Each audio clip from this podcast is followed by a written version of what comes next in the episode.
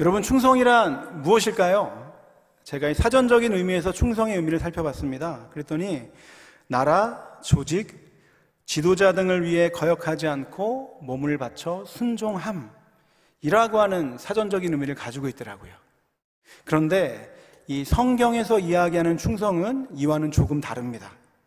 히브리어로 이 에메트라고 하는 충성은요, 확실, 진실이라고 하는 뜻을 가지고 있고, 또한 우리가 너무나도 잘 아는 성령의 일곱 번째 열매로 되어 있습니다. 이 처음 충성이라고 하는 그런 말씀을 주제로 이, 이 말씀을 전해야 한다라고 하는 소식을 들었을 때요. 너무나도 이 뻔하디 뻔한 이 충성이라고 하는 주제를 어떻게 하면 좀 더 새로운 관점에서 고리타분하지 않게 말씀을 전할 수 있을까 많은 고민이 되더라고요. 그렇게 막 고민을 하고 있던 와중에 이 시니어 48분을 모시고 한국 성지순례를 가야 하는 일정이 다가온 거예요. 마치 얽혀버린 실사례를 한 움큼 들고 가는 것처럼 그렇게 복잡한 마음과 생각을 가지고 한국으로 떠나게 되었습니다. 이 도착해서도 뭐 결코 이 짧지 않은 그런 일정이 있었기 때문에 하루의 일과를 마치고 이 방으로 돌아와서 차분하게 준비를 하면 되겠지라고 했는데 그게 또한 이 말처럼 쉽지가 않더라고요.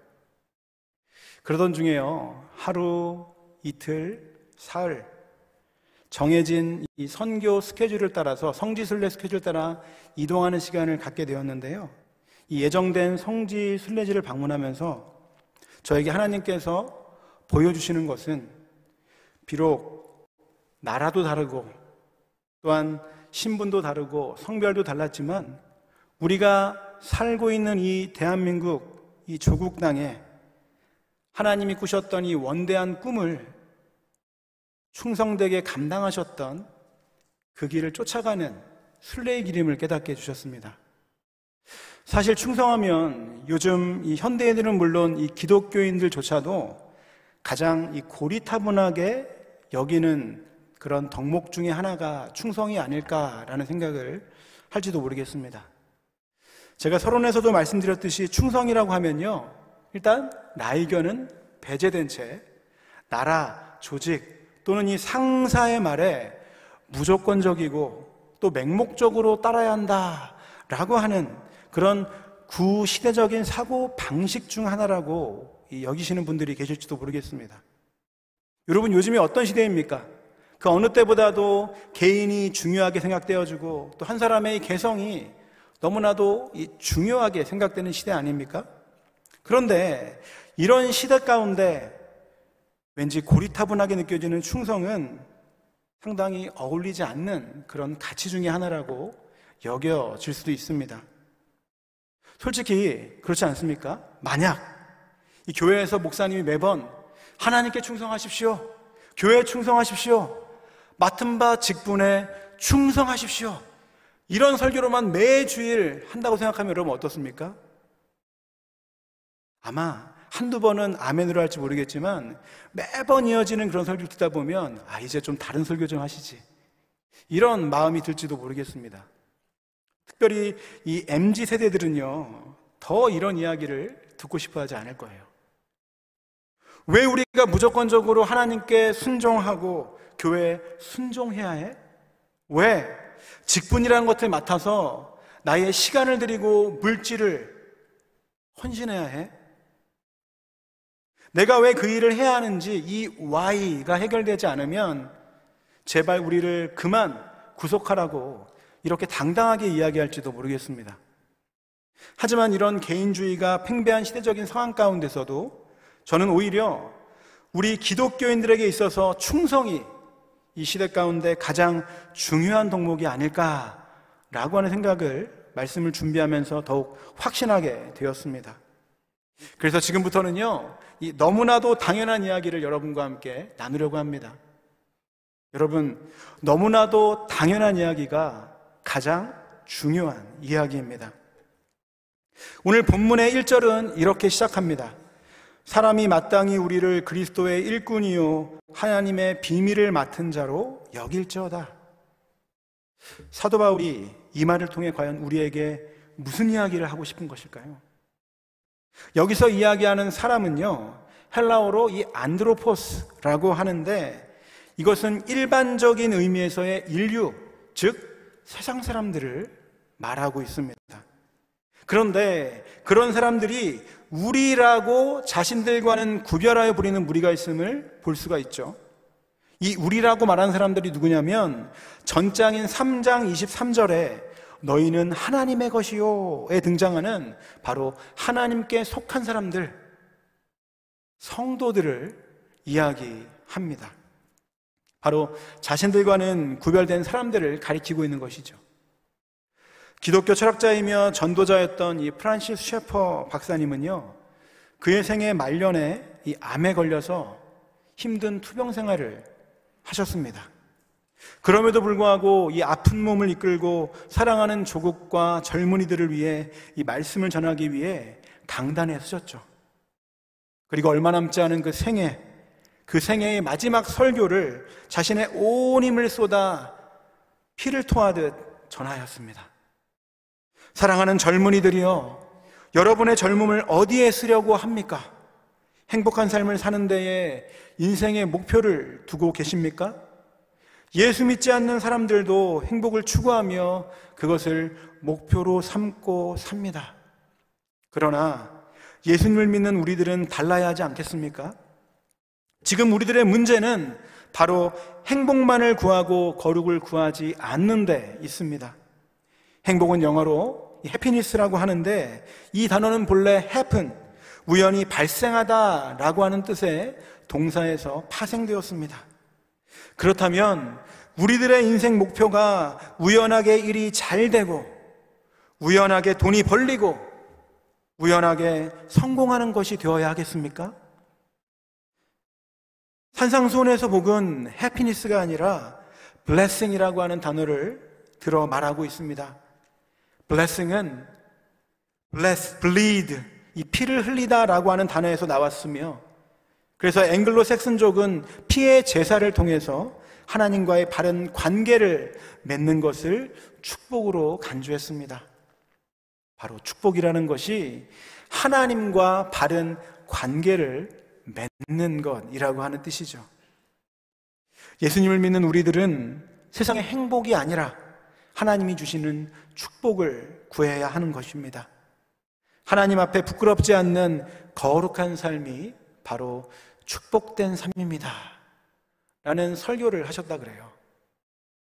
우리가 알다시피 이 그리스도인이라고 하는 이름은요, 같은 세상에 살지만 세상에서 이야기하는 물질, 부, 성공, 명예, 이런 것들을 통한 행복과는 전혀 다른 오직 예수 그리스도의 가치를 두고 그 안에서 온전한 관계를 맺으며 기쁨으로 그를 따르는 사람들을 가리켜 이 그리스도인이라 라고 칭하였습니다. 그렇기 때문에 우리는 마땅히 너무나도 당연하게 그 믿는 그리스도인들을 그리스도의 일꾼이요 하나님의 비밀을 맡은 자라고요 구별하여 불러야 한다는 것입니다. 그렇게 불려질 뿐만 아니라 우리 각자가 바로 그런 삶의 모습으로 살아가야 한다라고 하는 것이죠. 이 말을 통해 우리가 반드시 기억해야 하는 것은요.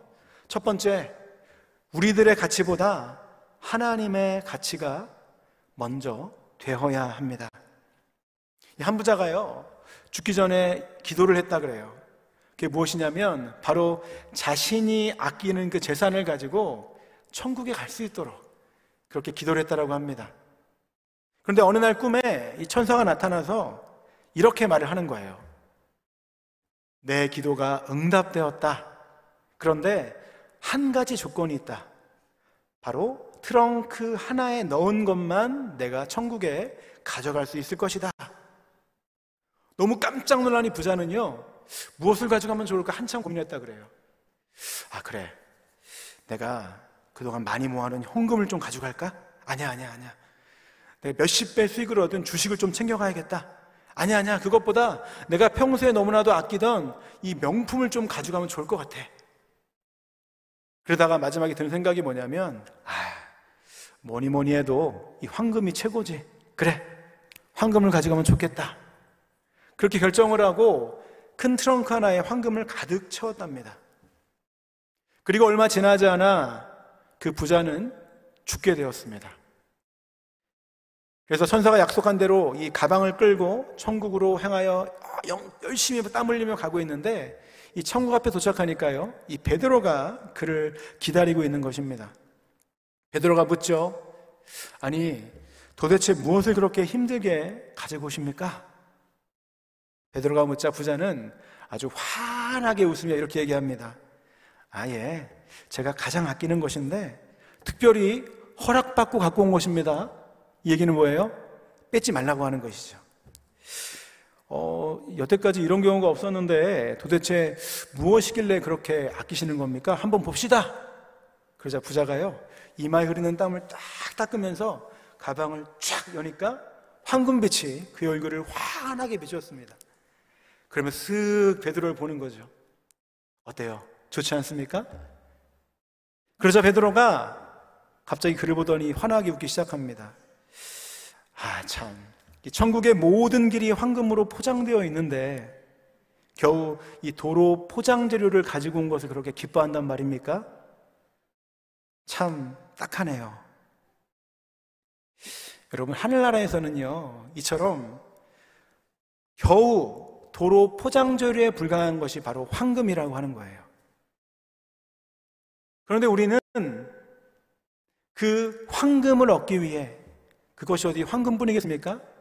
세상에 나의 만족을 채울 수 있는 그 무언가를 쫓으며 그렇게 허무한 삶을 살아가고 있다라고 하는 것이죠.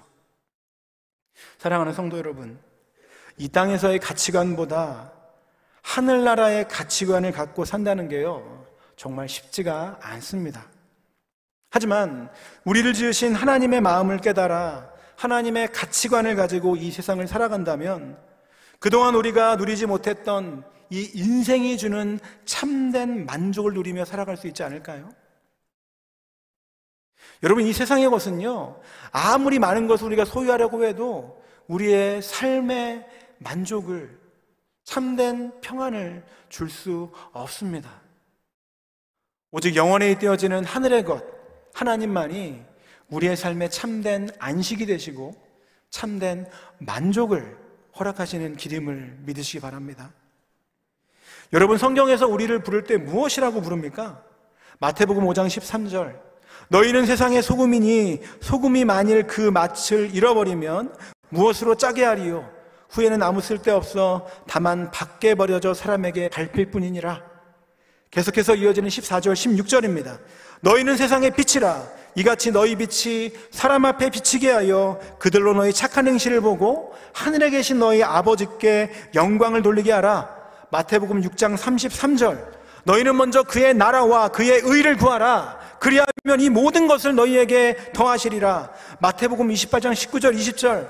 너희는 가서 모든 민족을 제자로 삼아 아버지와 아들과 성령의 이름으로 세례를 베풀고 내가 너희에게 분부한 모든 것을 가르쳐 지키게 하라. 비슷한 말씀이죠. 마가복음 16장 15절. 너희는 온 천하에 다니며 만민에게 복음을 전파하라. 누가복음 6장 35절 36절.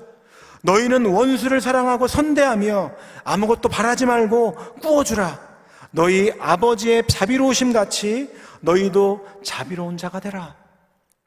이외에도 수없이 많은 구절들이 있지만 이 구절들을 통해 우리에게 이야기하는 것은 너희는 세상이 추구하는 가치에 목적을 두고 살아가는 사람들이 아니라 요한복음 3장 16절에서 이야기하고 있는 하나님이 사랑하신 이 세상을 향하여 아버지의 마음으로 살아갈 것을 통해 아버지 하나님께 영광 돌리는 삶을 살아가는 것 그것이 바로 우리의 삶의 참된 목적이라고 이야기하고 있는 것입니다.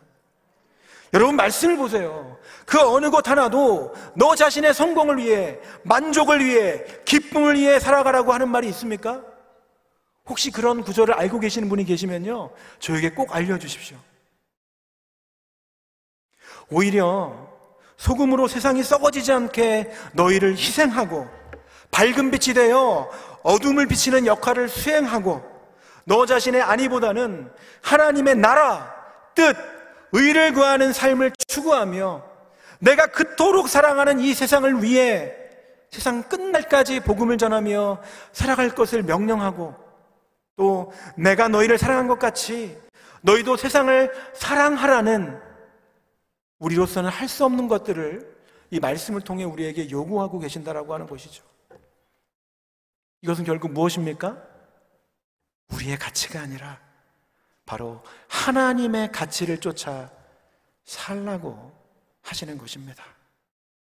그런데 문제는 우리가 이것을 해 나갈 수 있냐 하는 것이죠. 그러게 우리는요, 우리 자신을 너무나도 많이 사랑합니다. 하루에도 수십 번씩 이 불쑥불쑥 솟아나는 나의 못된 자아가 우리의 마음을 유혹하고 정말 잡아 끌고 있는데, 죄로 잡아 끌고 있는데, 어떻게 이 모든 것을 우리가 감당할 수 있겠습니까? 우리로서는 절대 할 수 없습니다. 만약 우리의 힘으로 해 나갈 수 있다라고 생각한다면 그것은 교만이요, 자만의 극치일 것입니다. 하지만 나에게 긍휼을 베푸시어 나를 충성되이 여겨 내게 직분을 맡기신 하나님의 은혜로 인하여 가능하게 하시되 넘치도록 풍성하게 가능하게 하신다라고 하는 것이죠. 디모데전서 1장 12절 14절 함께 읽겠습니다. 나를 능하게 하신 그리스도 예수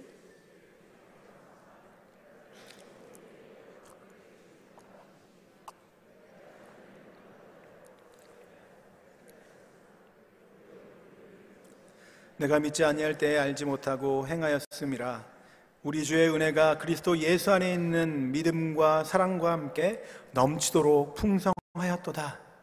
아멘. 더 나아가 이 모든 어려움과 고난을 참으며 충성하는 자들에게는 그리스도 예수 안에 있는 구원의 영원한 영광을 받는 은총을 주시겠다고 약속하십니다. 디모데후서 2장 10절 13절 그러므로 내가 택함 받은 자들을 위하여 모든 것을 참음은 그들도 그리스도 예수 안에서 있는 구원을 영원한 영광과 함께 받게 하려 함이라. 미쁘다 이 말이여. 우리가 주와 함께 죽었으면 또한 함께 살 것이요. 참으면 또한 함께 왕노릇 할 것이요.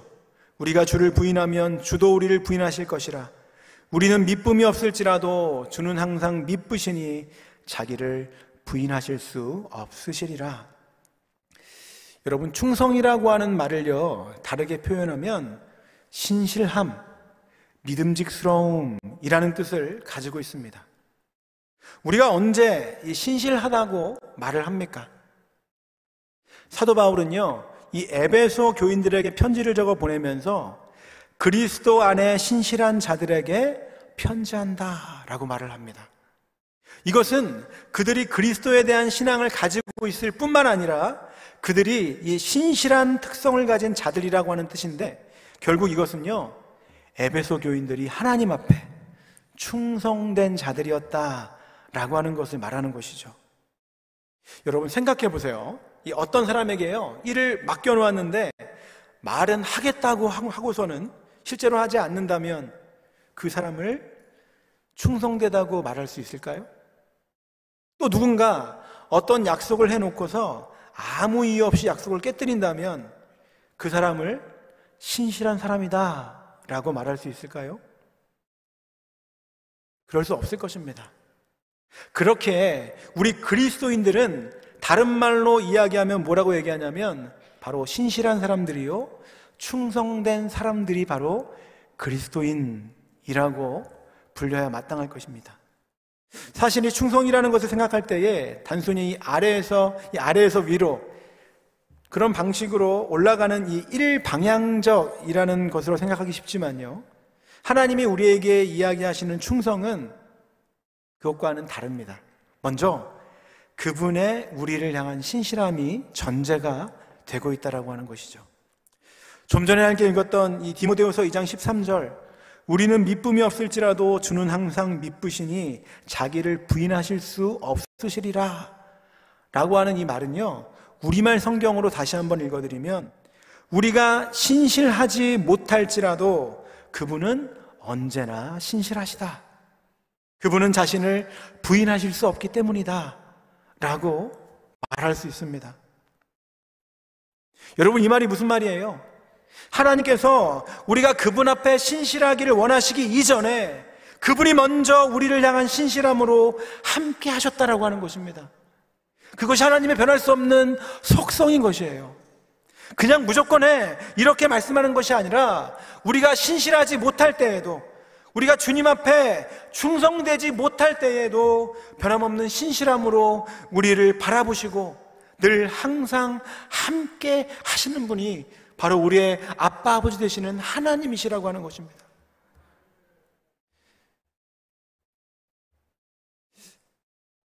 로마서 5장 8절에도 보면요.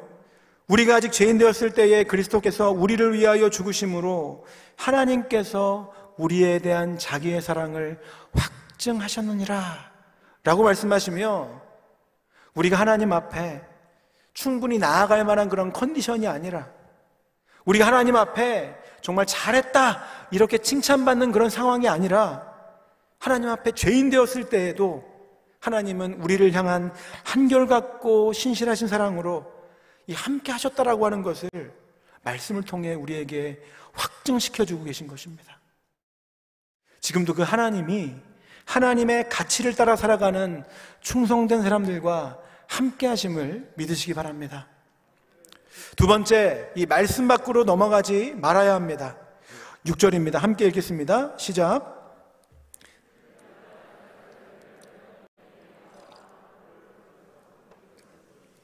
이는 너희로 하여금 기록된 말씀 밖으로 넘어가지 말라 한 것을 우리에게서 배워 서로 대적하여 교만한 마음을 가지지 말게 하려 함이라. 제 군대에 있을 때요. 가끔 이 외출을 나가는 그런 시간이 주어집니다. 그런데 아무 곳이나 갈 수 있는 것이 아니라 이 지정된 장소까지만 나갈 수 있는 거예요. 그런데 간혹 이 그럼에도 불구하고 몇 명은 지정된 지역을 이탈해서 자기가 가고 싶은 곳을 나가는 그런 병사들이 있습니다. 이거를 뭐라고 얘기하냐면 위수지역 이탈이라고 말을 하는데요. 이 걸릴 경우에는 최소 이 군장을 메고 연병장을 돌거나 아니면 이 군기교육대에 가는 그런 징계를 받게 됩니다. 근데 그럼에도 불구하고 꼭 이 몇몇 군인들이 위수 지역을 이탈하더라고 하는 것입니다. 그래서 그 사람들에게 물어봤어요. 아니 도대체 너 왜 이수 지역으로 이탈하는 것이냐? 그랬더니 하는 말이 여자친구가 너무나도 보고 싶어서 참을 수가 없었다라고 하는 거예요. 또그 중에는 이 뜨겁게 드는 심장을 감당할 수가 없어서 이 젊은이들이 많이 모이는 뭐 홍대라든지 아니면 강남역에 이 클럽을 가기 위해서 그만 위수 지역을 이탈했다라고 하는 것입니다. 즉 자신 안에 있는 그런 욕망을 다스리지 못해서 문제가 발생하게 되는 것이죠. 우리 신앙도 마찬가지인 것 같아요. 내 안의 욕심과 유혹을 이기지 못하여 하나님의 말씀을 떠났을 때, 그때 문제가 발생한다라고 하는 것이죠. 우리가 함께 이 보고 있는 이 고린도전서의 경우에도요, 바울의 3차 전도 여행 중에 이 에베소에 머무르고 있을 때에 고린도 교회의 불미스러운 소식을 듣고 디모데를 급파해서 교회 여러 가지 문제를 시정하기 위해 기록이 되었는데요. 그 당시 고린도 교회 안에는 분열, 음행, 사회적인 우월 의식의 문제들은 물론이거니와 결혼, 이혼, 또 이방 종교의 행사에 참여하는 것, 공중 예배에서의 질서, 또 그리스도인의 이 몸의 부활에 대한 신학적인 논쟁 등 이 다양한 문제로 교회가 혼란스러웠다고 합니다. 그런데 그 분열의 뿌리를 가만히 살펴보면요. 하나님의 말씀에서 떠나 자신의 욕심과 유혹을 채우기 위한 이 자기 중심적인 사고 그리고 교만이 그 안에 숨겨져 있었다라고 하는 것입니다. 사실 이 고린도 교회의 시작은요, 이 순탄하지 않았습니다. 바울이 아덴에서 이 고린도에 처음 도착했을 때, 이 아덴에는요, 종교 신문이 있었으나 하나님에 대하여는 무지했던 사람들하고 이미 지칠 대로 지칠 그 육신의 모든 지칠 만큼 그렇게 막 종교적인 언쟁을 하고 고린도에 도착을 했었습니다.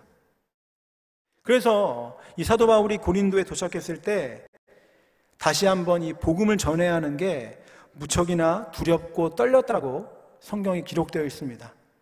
고린도전서 2장 3절입니다. 내가 너희 가운데 거할 때에 약하고 두려워하고 심히 떨었노라. 여러분, 이 종교심이 많다고 신앙이 좋은 것은 결코 아닙니다. 오히려 그것으로 인해 하나님의 임재하심을 방해할 수도 있고요. 하나님의 일하시는 것을 막을 수도 있고요. 또 하나님을 더 멀리 하게 되는 그런 결과까지도 초래할 수가 있다라고 하는 것이죠. 성경에서 이 아덴에 관해서 뭐라고 기록하고 있냐면 범사에 종교심이 많도다 라고 소개를 하고 있지만 그 이후에 더 이상 그곳에 관하여 이야기하고 있지 않습니다. 종교심은 많았으나 세례받는 사람들은 없었고요. 새로운 교회도 세워지지 않았고요. 심지어는 그곳에 보내는 서신저조차 없었다라고 하는 것입니다. 사람들이 볼 때는 이 아덴이라고 하는 땅은 여러 가지 많은 면에서 풍족하고 풍요한 땅이었지만 그러나 영적으로는 버려진 땅이 바로 아덴이었다라고 하는 거예요. 중요한 것은 지식적으로 우리가 율법적으로 하나님을 많이 아는 것이 중요한 것이 아니라 들은 말씀 한 가지라도 순종하며 이 말씀 안에 거하는 삶을 살아내는 것이 너무나 중요합니다. 이제 큰빛교회에서 곧 성서대학과 또 여러 가지 많은 그런 제자 양육 훈련 프로그램들이 진행이 되는데 혹시라도 내가 이 시간을 통해서 정말 성경에 대한 더 많은 지식을 내가 채워놔야겠다. 이런 마음으로 강의를 듣거나 제자 훈련 프로그램에 참여하시는 분 계시다면 그런 마음 모두 내려놓으십시오. 아주 작은 것 하나라도 내가 지금 수십 년 신앙생활 해왔지만 하나님 말씀에 순종하지 못했던 것들, 바로 그런 것들을 내 삶에서 살아내야겠다라고 하는 그런 마음으로 모든 제자 양육과 또한 성서대학에 우리가 참여할 때에 하나님께서 우리가 기대하는 것 이상으로 우리의 삶 가운데 행하시는 놀라운 은혜를 넘치도록 부어 주실 줄로 믿습니다.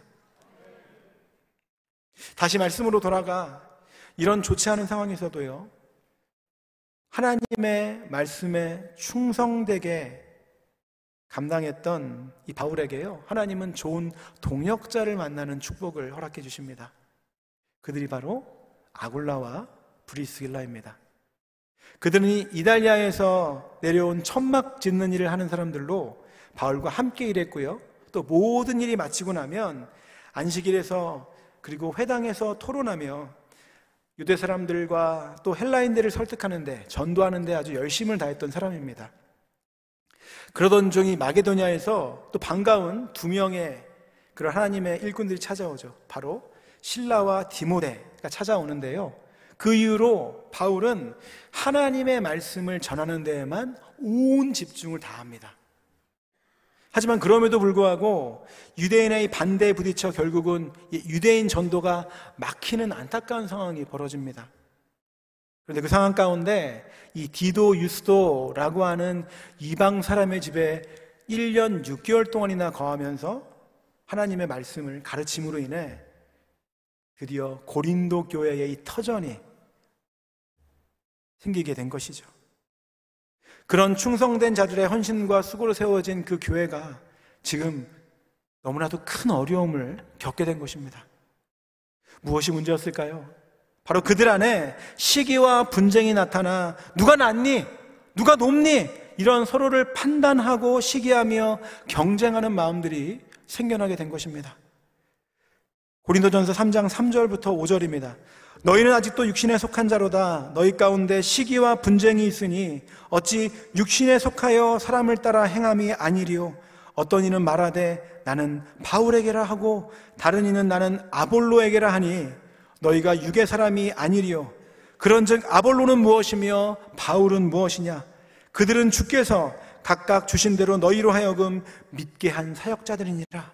계속해서 이야기합니다. 나는 심었고 아볼로는 물을 주었으되 오직 하나님께서 자라나게 하셨나니 그런즉 심는 이나 물 주는 이는 아무것도 아니로되 오직 자라게 하시는 이는 하나님뿐이니라. 심는 이와 물 주는 이는 한 가지나 각각 자기가 일한 대로 자기의 상을 받으리라. 우리는 하나님의 동역자들이요 너희는 하나님의 밭이요 하나님의 집이니라. 하나님께서 이 바울을 통해 그들에게 주시는 말씀은요, 각자에 맞게 주어진 역할들을 주신 은혜를 따라 충성하라는 거예요. 그러면 그것에 따른 상급이 각자에게 주어진다라고 하는 것입니다. 서로 경쟁하지 말고 서로 자랑하지 말고 주 안에서 말씀을 따라 살아가라라고 하는 것인데 그들은 같은 교회 안에서도 나는 바울파라, 나는 개바파라, 나는 아볼로파라, 나는 그리스도파라 이렇게 당을 짓고 서로를 경쟁하며 시기하고 또 자신들의 이 우월함을 증명하는데 그렇게 헛된 시간을 보내고 있었다라고 하는 것이죠. 사도 바울은 그것을 육신에 속한 것이다 라고 말하며 그 모든 자들은 하나님께 속한 도구일 뿐 그렇게 사람 보지 말고 그 사람이 한 일도 보지 말고 오직 잘하게 하시는 하나님 한 분만을 바랄 것을 고린도 교회 가운데에 이야기하고 있는 것입니다. 이 바울이요, 이 루스트라에서 나면서부터 걷지 못하던 사람을 거쳤던 그 사건 기억하시죠? 그때 그곳에 있던 사람들은요, 이 바울과 바나바를 마치 하나의 신으로 여기고 그들에게 제사를 드리려고 했습니다. 그런데 그때 바울과 바나바가 했던 행동이 무엇이냐면 그들 앞에서 옷을 찢으며 간곡하게 만류합니다. 그러면서 하는 말이 무엇이냐면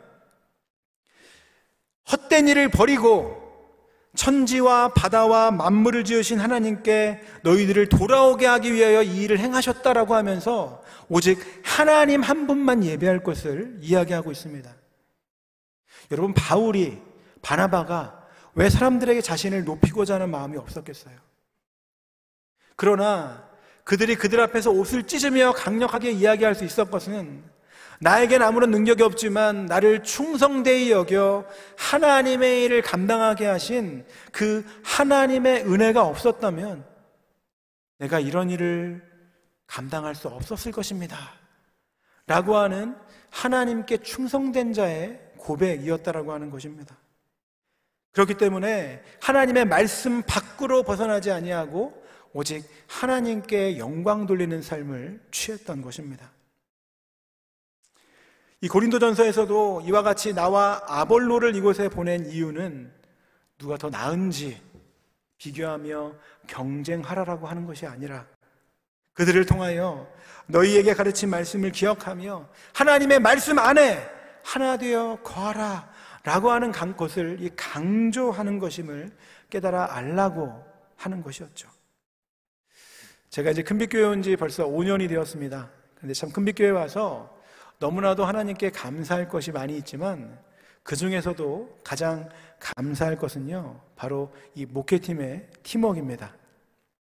서로가 다르고 또 연약한 부분도 있지만 그럴 때마다 서로 경쟁하지 않고요. 서로가 서로를 도우며 그리스도의 몸된 이 지체인 교회를 함께 세워가는 것. 그것을 정말 매 주일마다 또 사역이 진행될 마다 경험하는데 얼마나 감사한지 모르겠어요. 어떤 성도분들은 이렇게 생각할지도 모르겠습니다. 그거 목사님 당연한 거 아닙니까? 그런데요, 사실 그렇지 않습니다. 많은 한국 교회에서는 서로 이 목회자 간의 경쟁을 부추겨서 경쟁을 부추기기도 하고요. 또 이 목회자들 간에서도 담임 목회자에게 잘 보이기 위해서 서로가 치열하게 막 경쟁을 하며 사역을 하는 것을 경험했습니다.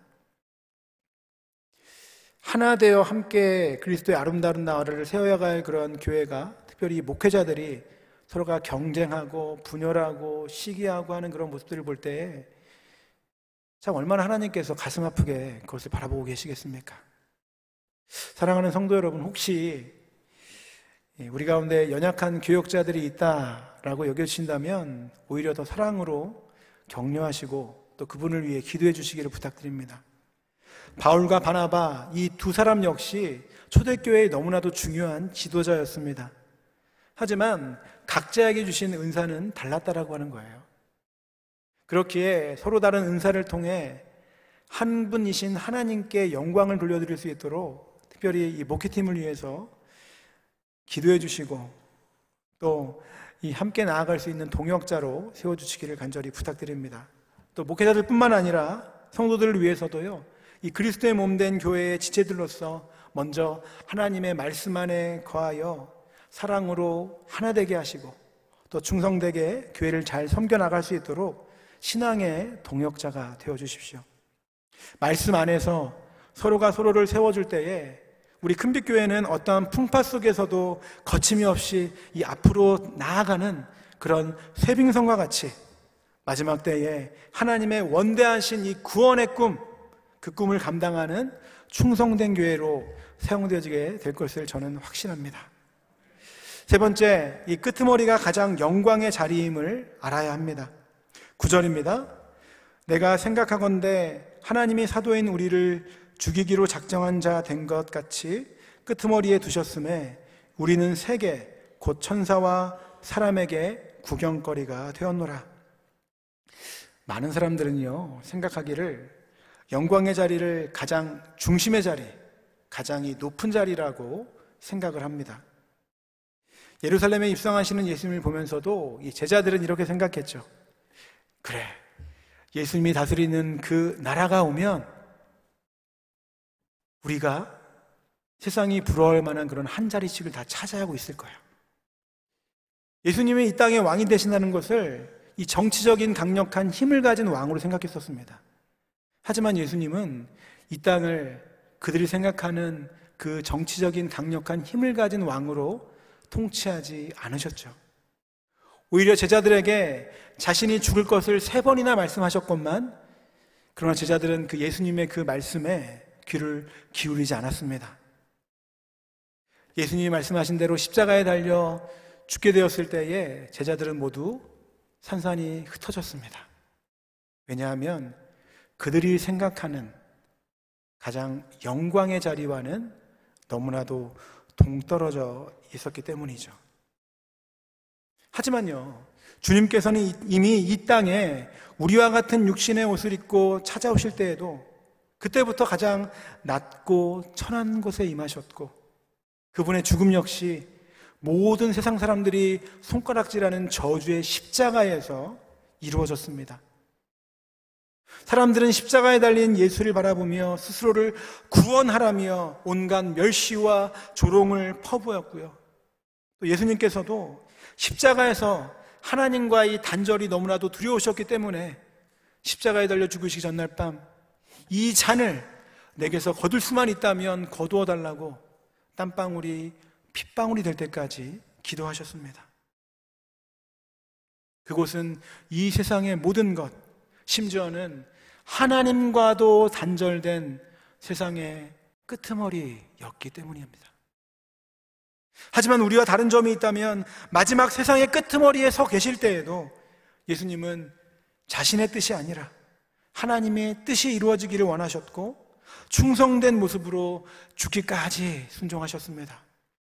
그곳이 바로 가장 영광된 장소임을 아셨기 때문이죠. 죄로 인해 단절되었던 하나님과 인간의 온전한 회복이 이루어지는 곳. 그렇게 우리 주님은 그 끄트머리에서 당하신 모든 수치와 모욕을 기쁨으로 감당하셨습니다. 특별히 이번이 한국 성지순례 이야기를 하지 않을 수 없을 것 같은데요. 우리의 조국 대한민국 땅에 복음이 심기우기까지 얼마나 많은 선교사님들의 이 눈물과 또한 이 전도자들의 희생이 있었는지 이번에 이 고국을 방문해서 경험한 후에야 참 목사이지만 이번에 깨닫게 되었습니다. 그 누구도 관심을 가져주지 않았던 작은 나라 이 조선 땅을 마음에 품으며 처음으로 복음을 전하기 위해 찾아왔지만 오히려 대동강가에서 배가 침몰해서 참수형을 당했던 이 토마스 선교사님부터 한국 나라 말도 배우고 또 사전 답사경 발로 이 땅을 밟으며 드디어 전도할 지역을 찾았다고 기뻐하며 이제 사역을 할 준비에 들떠 있었지만 이 풍토병에 걸려서 사역도 하지 못한 채 허무하게 목숨을 잃고만 조셉 데이비스 선교사님까지. 비록 이 사람들의 눈에는요, 아무런 일도 하지 못한 채 비참한 죽음을 맞이한 것처럼 보였지만, 토마스 선교사를 죽인 관군 이 박춘권, 그 사람에게 주었던 이 성경으로 인해 예수를 영접하는 놀라운 구원의 역사가 일어나고요. 후에 이 박춘권은 교회의 장로가 되어서 열심히 하나님을 섬기는 일을 감당하기까지 합니다. 또 데이비스 선교사의 그 죽음의 소식을 들은 이 호주 선교회에서 무려 이 100여 명 이상이 되는 선교사들을 이 한국 땅에 보내, 특별히 경남 지역 땅에 보내어서 그 땅 가운데 교회를 세우고 학교를 세우고 또 병원을 세움으로 인해 복음을 통해 하나님의 놀라운 꿈을 이루어 가셨습니다. 그뿐이 아니죠. 그분들을 통해 복음을 전해들은 이 이름조차 들어보지 못했던 초기 한국 기독교 전도자들부터 우리가 이름만 들어도 잘 아시는 이 문중경 전도사, 주기철 목사, 손양원 목사, 님까지 그들이 전하고 또 목숨을 걸고 지켰던 그 복음으로 인해 비록 그들의 삶은 세상 사람들이 바라볼 때에 순적하고 안락한 삶을 살지 못한 것처럼 보였지만 세상의 끄트머리에서 허무하게 목숨을 잃어버린 것 같아 보였지만 오히려 충성되게 맡겨주신 사명을 감당했던 그분들의 숭고한 죽음의 신앙을 본받은 신실한 그리스도인들을 통해 나라가 어려웠을 때 이 기독교가 정치, 경제, 사회, 문화 등 이 전방위적으로 나라의 모든 것들을 갱문시켜 나가는 데에 큰 역할을 감당했다라고 하는 것입니다. 그뿐이 아니죠. 지금 우리나라의 조국 대한민국이 있기까지 바로 우리 크리스찬들이 선한 영향력으로 한국의 발전에 크게 이바지해 왔습니다. 이 모두가 바로 하나님께 충성했던 그 한 사람의 헌신이 있었기 때문에 가능한 것이었죠. 디모데전서 1장 12절 14절입니다. 나를 등하게 하신 그리스도 예수 우리 주께 내가 감사함은 나를 충성되이 여겨 내게 직분을 맡기심이니 내가 전에는 비방자요 박해자요 폭행자였으나 도리어 긍휼을 입은 것은 내가 믿지 아니할 때에 알지 못하고 행하였습니다. 우리 주의 은혜가 그리스도 예수 안에 있는 믿음과 사랑과 함께 넘치도록 풍성하였도다. 아멘. 사랑하는 성도 여러분, 하나님은요, 똑똑한 자를 들어 쓰시는 것이 아니라 충성된 자를 들어 사용하십니다. 하나님은 오늘도 하나님의 일을 신실하게 감당할 그 충성된 자들을 찾고 계십니다. 그저 멀찍이 서서 구경만 하는 구경꾼이 아니라 하나님 나라의 확장을 앞장서는 충성된 사람을 찾고 계십니다. 하나님은 이 바알에 무릎 꿇지 않고 숨어 지내는 출천명보다 갈멜산 위에서 바알의 선지자들과 목숨 걸고 싸웠던 이 엘리야와 같은 자를 이 시대에 찾고 계십니다. 그리고 그렇게 충성된 자들에게 사명을 맡기시고 그 충성된 자들을 주님 곁에 두기를 기뻐하시는 분이십니다. 말씀을 마치겠습니다. 맡은 자에게 구할 것은 오직 충성입니다. 기도하시겠습니다.